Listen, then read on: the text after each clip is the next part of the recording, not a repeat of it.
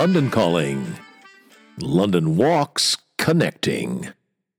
London Walks here with your daily London fix.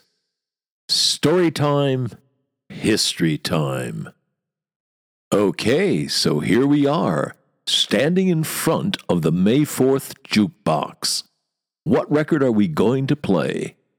Ah, here we go. Here's one of my all time favorites. It's a hit from 1807 Gaslights. Let's listen. Ron Pall Mall, Frederick Winsor, whose business premises are just round the corner at 93 to 95 Pall Mall, has created a special arrangement for a birthday celebration. Whose birthday, you ask? None other than the Prince of Wales, the future George IV. Frederick Winsor's of German extraction, but after all, so's the Prince of Wales.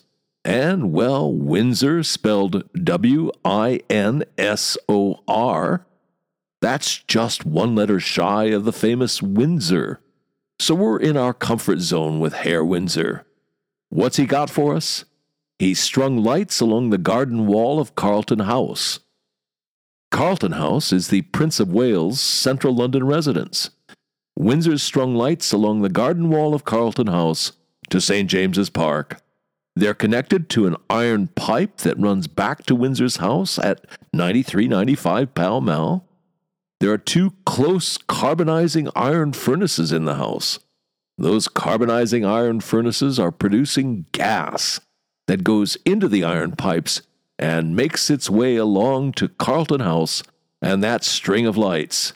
Yes, what we're seeing is the first public demonstration of gaslights in this country. Now for some sleeve notes. Here's the monthly magazine. It reads the light produced by these gas lamps was clear, bright, and colorless, and from the success of this considerable experiment, in point of the number of lights, the distance and length of pipe, hopes may now be entertained that this long talked of mode of lighting our streets may at length be realized. It was steady as she goes, didn't happen overnight at the end of the year, Winsor was allowed to erect 13 lamp posts, each with three gas jets, on the south side of Pall Mall. Not so long after that, some more lamps were installed near Cockspur Street. But for five years, it was all still very much in the way of a novelty. The big breakthrough came in 1812 when Winsor was instrumental in the incorporation of the Gaslight and Coke Company it was the workhorse, the premier supplier of gas in the London area for years to come. And let's bound forward over 200 years to our time. Happily, there are still several hundred gas lamps in London. They're a joy. I love the light. It's soft, it's romantic, it's old London. Where are they to be found? There are some in Covent Garden, some in the Inns of Court, some in that hidden secret neighborhood, that Georgian enclave just a stone's throw away from Westminster Abbey. Personal story now. Astonishingly, there was still one gas lamp lighter operating in London in the 1980s. Let that sink in. A gas lamp lighter in the penultimate decade of the 20th century. He plied his trade in the Temple area lighting and extinguishing the gas lamps in legal London, the Inner Temple and Middle Temple districts. He made his rounds every evening at dusk. He carried a long pole. I always thought of it as his harpoon. He'd thrust it up to the lamp, hook a little latch up there, give it a little turn. That would release the gas. There was also a lighted taper at the business end of the tool of his trade. A deft turn of his wrist would apply the lighted taper to the newly released gas, and the thing would blossom into flame. Brilliant moment. Then he'd be around again, first thing in the morning, to reverse the process. He'd reach up with his lighting stick, extinguish the flame, and switch off the gas. As I said, it was the 1980s, and I couldn't believe my eyes. I used to follow him around like a puppy dog. He was very funny, foul mouthed, extremely vitriolic about the royal family. especially the ancient Queen Mother.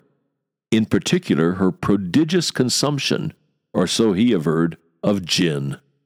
Purely by chance, I was there the day the work crews were going through there and fitting each of those gas lamps out with clocks, which would do the job automatically. I was very moved.